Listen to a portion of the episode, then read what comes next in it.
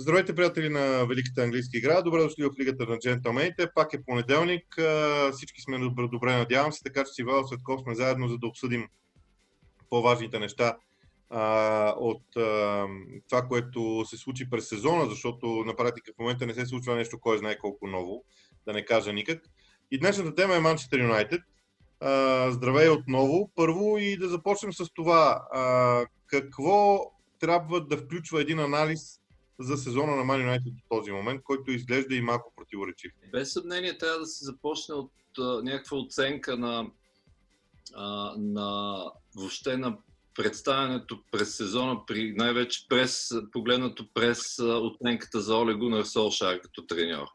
Защото да започнем от това, че имаше цял а, как да кажа, цяла школа фенове на Man United, които твърдяха, че, трябва, че е трябвало веднага, щом Почетино е бил освободен, веднага да бъде взет а, вместо тяхната си легенда Оле. Сега вече те, тези гласове, особено след нова година насам, а, или може би малко от преди това, като че ли вече почват да позаглъхват, а, защото можем с две изречения да кажем за сезона, че вече Man United приличат на и Солша, разбира се, приличат на истински проект, и в който се долавя вече някаква система в лудостта, айде така да наречем, и, и, и някакви конкретни стъпки, включително тактически, а, така че а, да, да можем да говорим за нов облик на този отбор, но по-късно ще стигнем и до това какво, какви играчи всъщност им трябват, за да може този процес да продължи. Добре, а, сега, ако гледаме само към чистите факти, в момента Ман Юнайтед са на пета позиция в класирането, на 3 точки след четвъртия Челси, на 5 точки пред 10-я Арсенал, който затваря, може би, групата от отбори, които се борят за тези челни места. Тоест тази група от четвъртото до 10-то място, тя е в рамките на 8 точки, което за 9 или 10 мача, в зависимост от броя, не е невъзможно за стопяване. Но Ман Юнайтед е и на 15 точки от втория Ман Сити и на 15 точки от 18-я Борнемот. Тоест тази, тази ножица, ако решим да я разширяваме, а, си е и такава. А, и от тази гледна точка ми се иска да поговорим малко, може би, за последователно за двете части на играта на Юнайтед. Двете фази на играта, ако искаме дори така да ги разделим. Да започнем от защитата. А, решение, защото в защита беше инвестирано миналото лято и по някакъв начин трябва да си отговорим на въпроса, добре, де, тези инвестиции всъщност решиха ли проблема? Ами, аз съм на мнение, че особено, що се отнася до Уан Бисака, проблема според мен изглежда дълготрайно решен. Имам преди проблема, да го наречем, на десния бек, най-общо казано, или пък десния уингбек, когато Оле реши да играе с трима в защита. А, сега, за отсреща, както се казва, не съм толкова сигурен. В смисъл, Люк Шоу предстои да докаже по-скоро постоянство, не толкова качество като футболист. А, но пък ти, понеже питаш за инвестициите, а, значи има, има още много какво да се желая от един 80 милионен защитник, какъвто е Хари Магуайер а, защото видяхме, това вече става, стана прочуто това сравнение, какво, а, за 75 милионния Върджил Ван Дайк в какво се превърнат. Всъщност той може би винаги и си е бил още в Селтик, но сега видяхме вече, че се качи на така да се каже, на световния връх. А, в това отношение, ако правим подобно сравнение, въпреки че то не е до край честно спрямо Хари Магуайр, там условията в Юнайтед отборно и сякак са други, а, има какво да се желая. И сега тук големия въпрос е а, Линда Льов ли е а, истинския дългосрочен партньор на Хари Магуар, но хайде като стигнем до пост по пост, тогава ще се върна на това. Сега ще разделя отбора, не, не, наистина, сега ще да, разделя отбора както ти всъщност го направи, много набързо ще обясна нещо тактически, ще го разделим на две, на защитна, да я наречем условно част и нападателна. Така, а, значи, Оле иска, иска да играе през повечето време в 4-2-3-1 с а, а, възродения, би го нарекал Неманя Матич, който получи и нов договор. И Фред като вътрешно халфово ос и разбира се, това формално, ако трябва да ги подреждаме, и Бруно пред тях. Сега, много често това нещо преминава в а, някакси в 4-3-3 много е флуидно, особено когато тръгнат да атакуват. Тогава в средата на терена се образува така наречения офанзивен триъгълник, т.е. Бруно и Фред оформят вече партньорство тип офанзивно, Докато Матич се завърна в класическата си роля още при, в Челси на Морино. А, може би, не знам още дали в същата форма, но натам върват нещата, на човек скринер, т.е. човек опорен хал, дефанзивен халф, който охранява, както се казва, защитата. Така че да теглим чертата пред Неманя Матич, грубо казано, и затова да, да, да говорим за защитната част. А, има какво да се желая, но факт е, че завръщането на Матич като, като типичен дефанзивен полузащитник, който се бори, е, основната му, основната му задача, в, кога при изгубена топка, разбира се, е той да пресича пасове и да отнема, да отнема още преди, преди така наречената фаза защита. И стигаме до Дехе, който а, мненията за който са от нали, абсолютно полярни. От това, че е може би най-добрият вратар в света, до това, че видяхме както стана с Евертън, да прави абсолютно детински грешки. Но Дехе изглежда пък като най-сигурния някакси целият клуб си го харесва и смята, че той е бъдещето, така че това можем до тук да кажем за защитната фаза, да речем, на играта, освен ако ти, разбира се, не добавиш нещо. А, да, на мен много ми хареса идеята да теглим една черта и да се опитаме да разделим играта. А, ако използвам точно твоите примери, т.е. Man United играе или 4-3-3, или 4-2-3-1, или 3-5-2, най-общо казано. Тоест, в отделните случаи тази черта, се, т.е. зад нея, между нея и вратата на Юнайтед, има в единия случай петима, в другия случай шестима при вариант 4-2-3-1 и в третия случай при 3-5-2 има, може да се стигне дори до а, 7 души, които да са а, от тази черта назад. Във всеки един от тези модели Олег Гунар търси различен вид сигурност.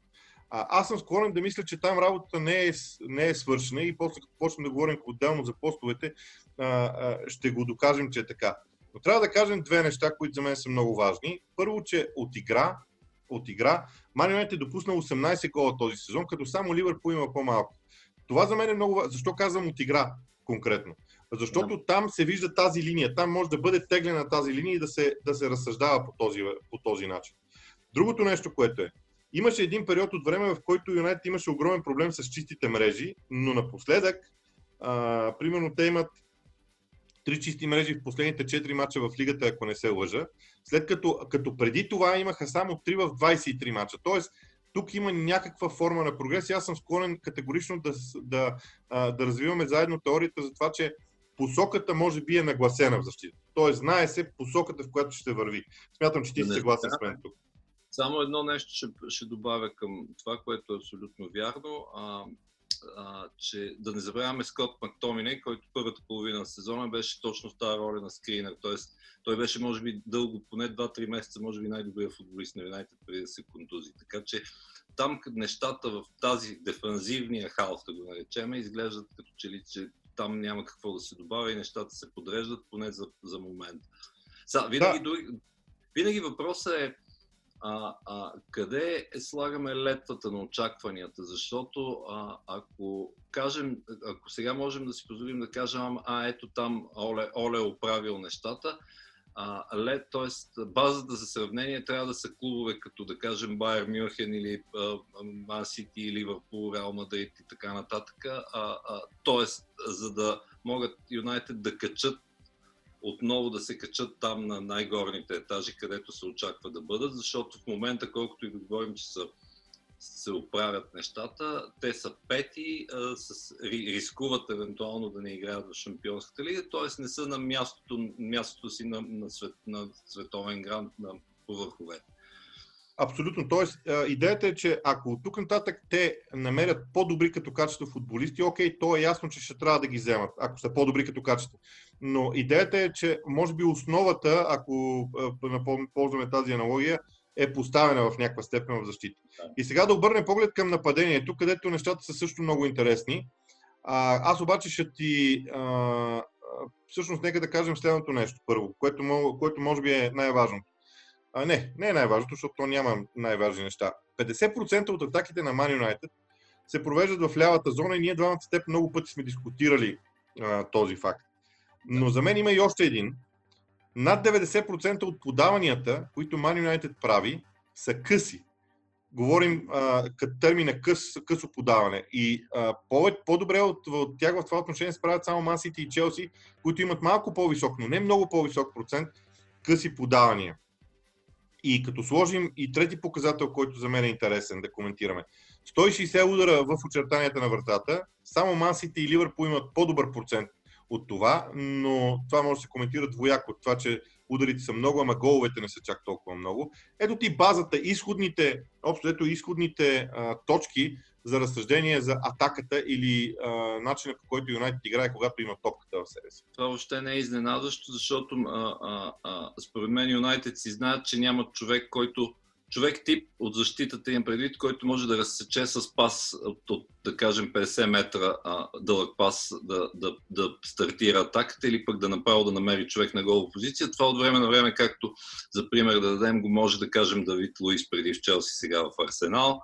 А, до някъде Антонио Рюдигер се опитва да го прави в Челси и така нататък. В Юнайтед, ако това изнасяне, ако изобщо се постяга към него, трябва да става през Хари Магуайр, но то по-скоро не се получава. Второто, което ще кажа, някакси е в корелация с, с това, което говорим, защото Оле Гунар Солшар се опитва, както веднъж се шегувахме с теб, той знае едно нещо, защото едно нещо е учил от сър Алекс Фергюсън и това е атакуващия футбол, особено вихрено по крилата.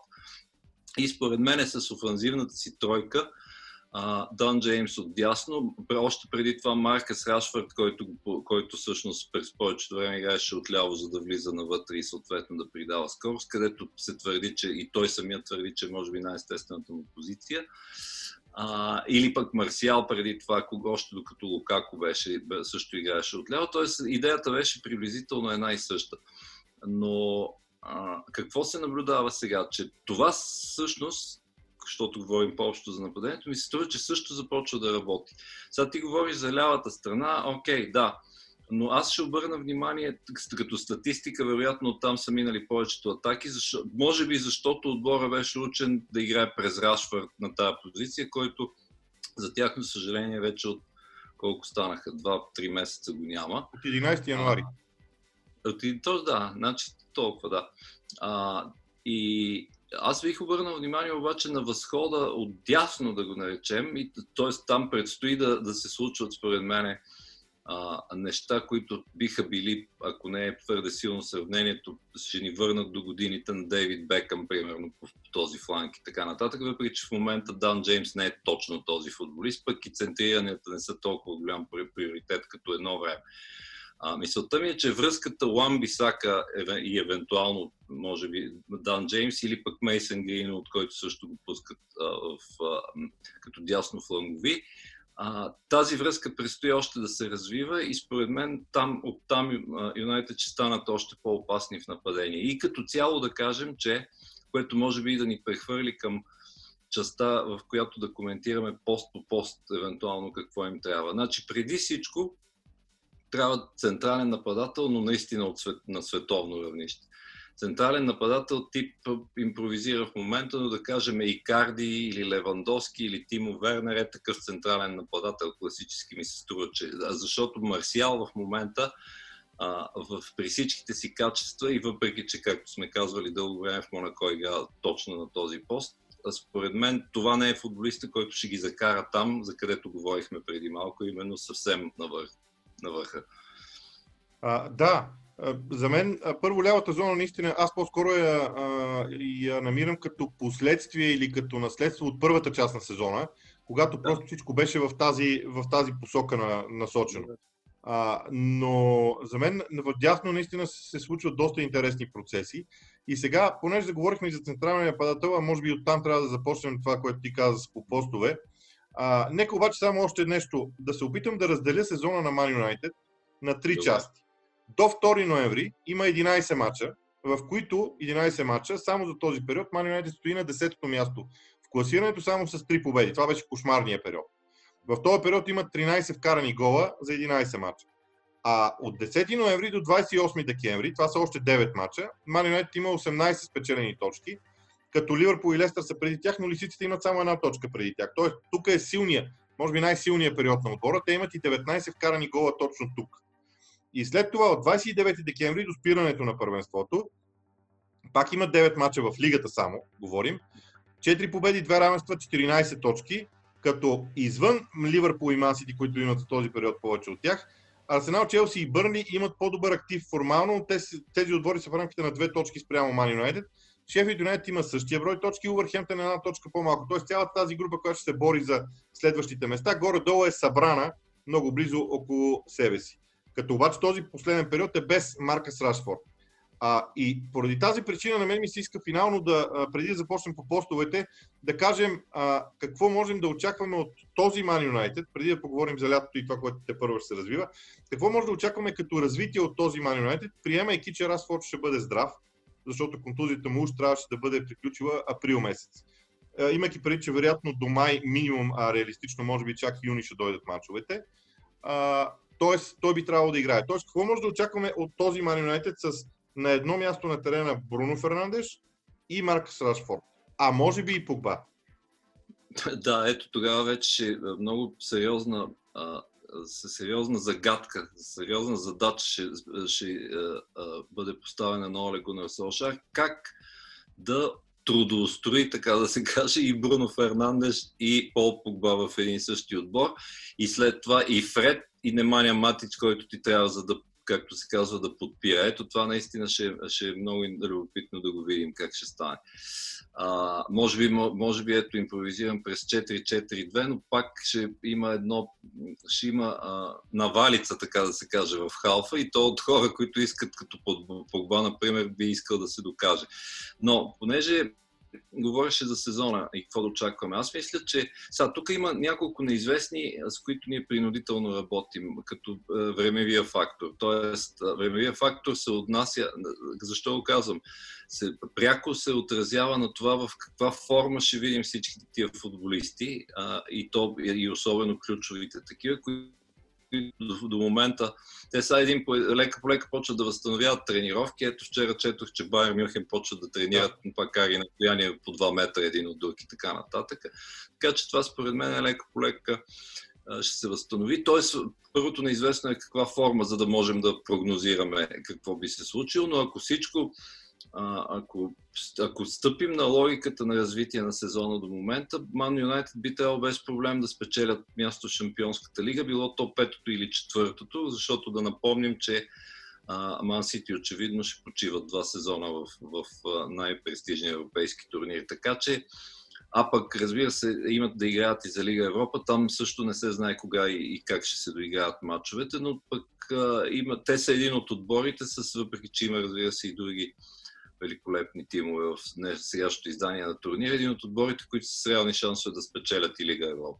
И тогава изведнъж целият наратив, така да се каже, около Оле Гунар Солшар ще се смени, защото, окей, с Мориньо го направиха, но в крайна сметка Мориньо в нито един момент не успя да убеди, че това ще е работещ проект, докато тук имаме очевиден, очевиден прогрес.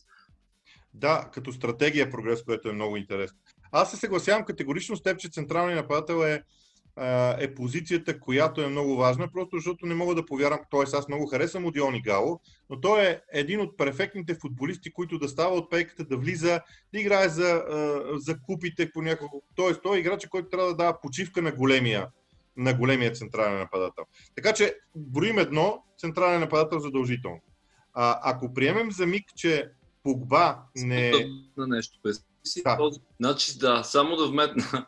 Представи си този отбор на Юнайтед с Руд Ван Нистелрой отпред. Имам преди от годините, когато беше в топ форма. Казвам го за иллюстрация да си представим какъв точно футболист а, трябва на този отбор, според идеята на, а, доколкото е раз, декодираме идеята, идеите на Оле Гуна.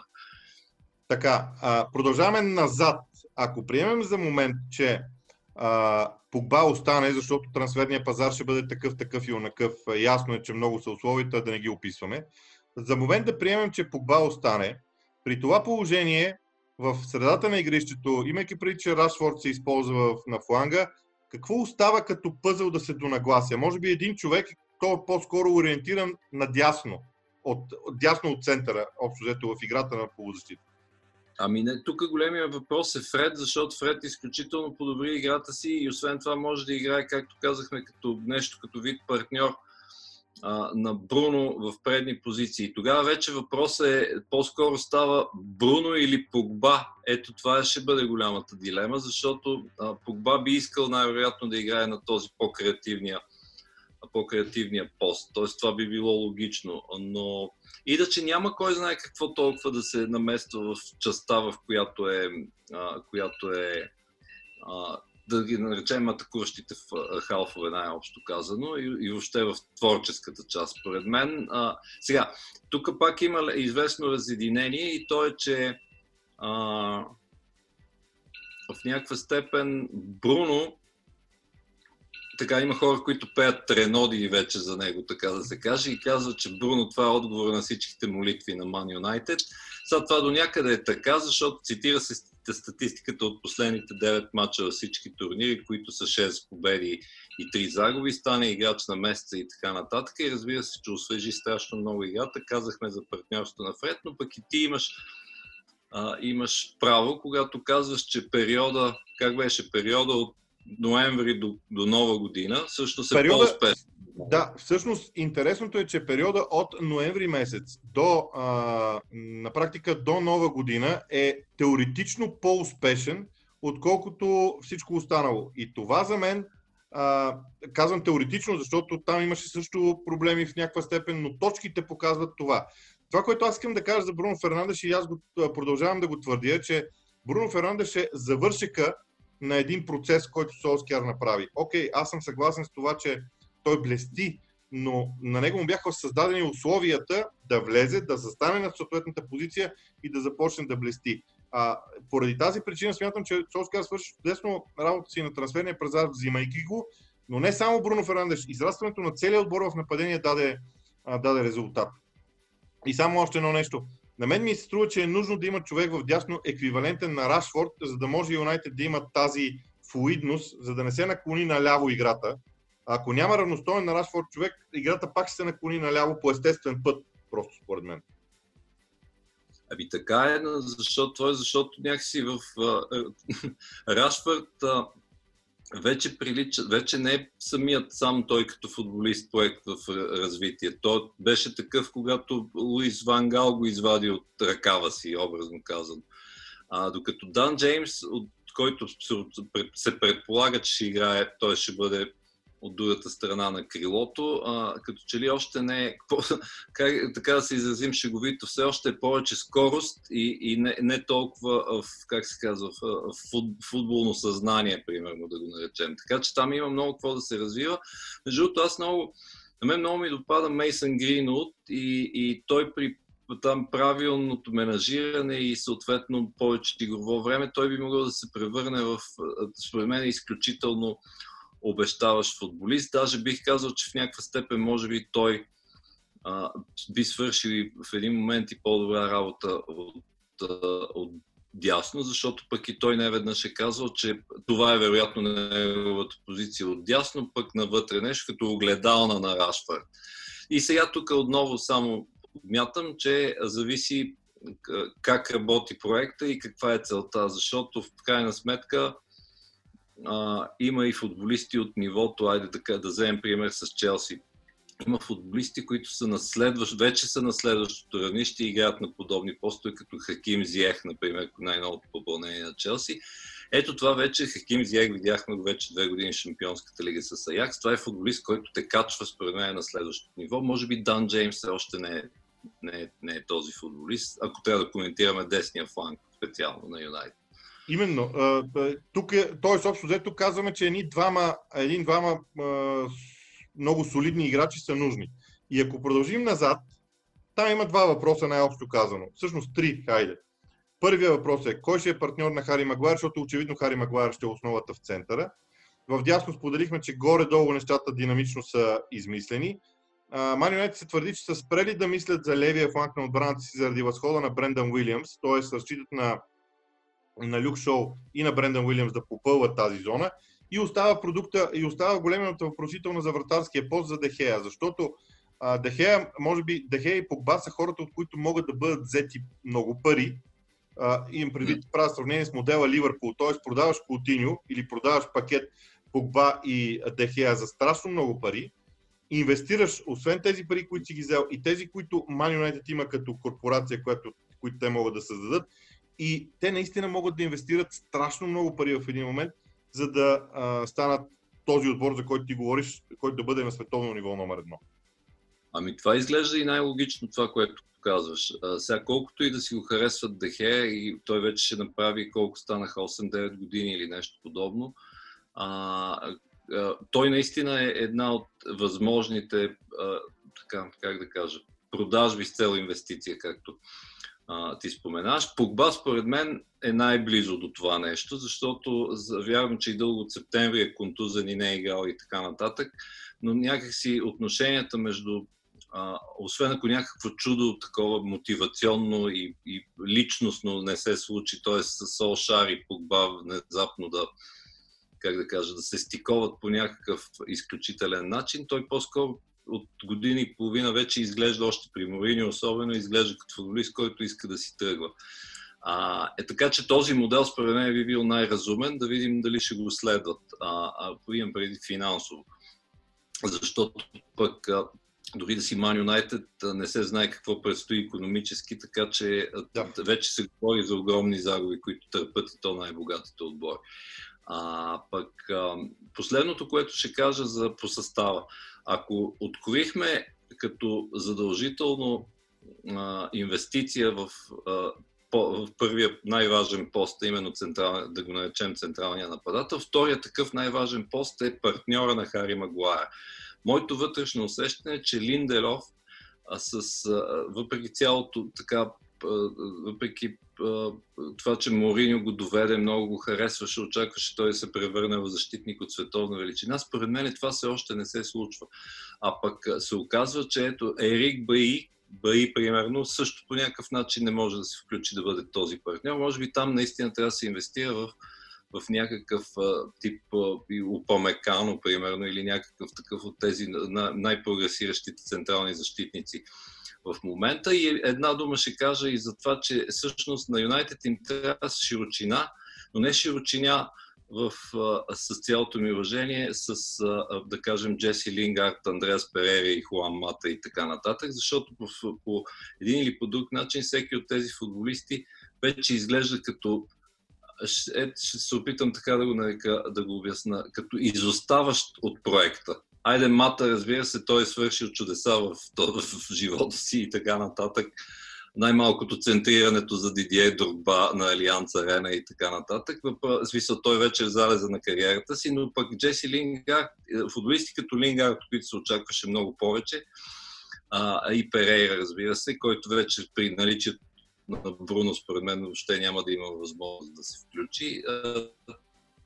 Та повече качество има от още футболисти, от които трябва да се освободят.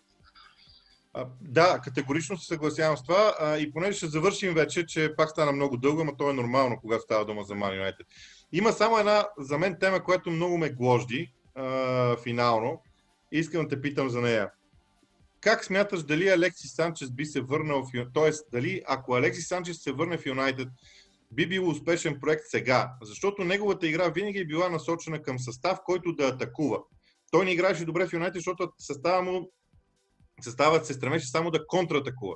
Сега играта на Мани Юнайтед постепенно започва да се променя, с Бруно Фернандеш най- най-вече в центъра, с прогреса на Фред и така нататък.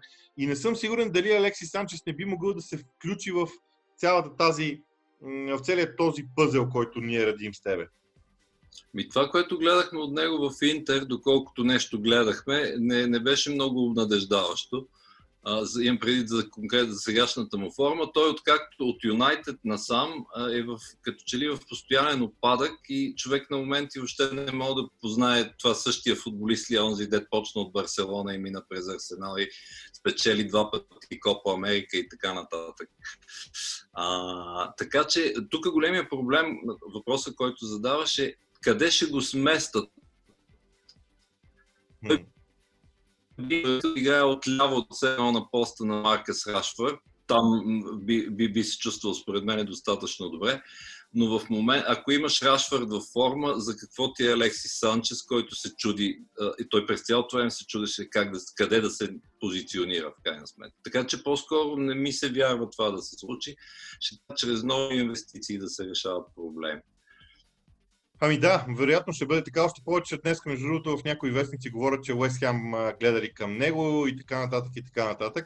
Добре, тази тема така или иначе ще продължим, защото Man United е една от интересните теми. Ние през следващата седмица ще продължим да говорим за а, отборите в а, Висшата лига и тук някъде идва ред и на Челси като отбор, който е на четвърто място в директна битка с Ман Юнайтед, така че другата седмица ще я посветим на Челси. А иначе ние ви пожелаваме, уважаеми зрители, да сте, т.е. зрители, да, да, вие пак сте зрители в uh, VBOX, да, сте, да сте здрави най-вече, преди всичко, пък после всичко останало. От мен и от uh, Ивайло Цветков, uh, приятна седмица.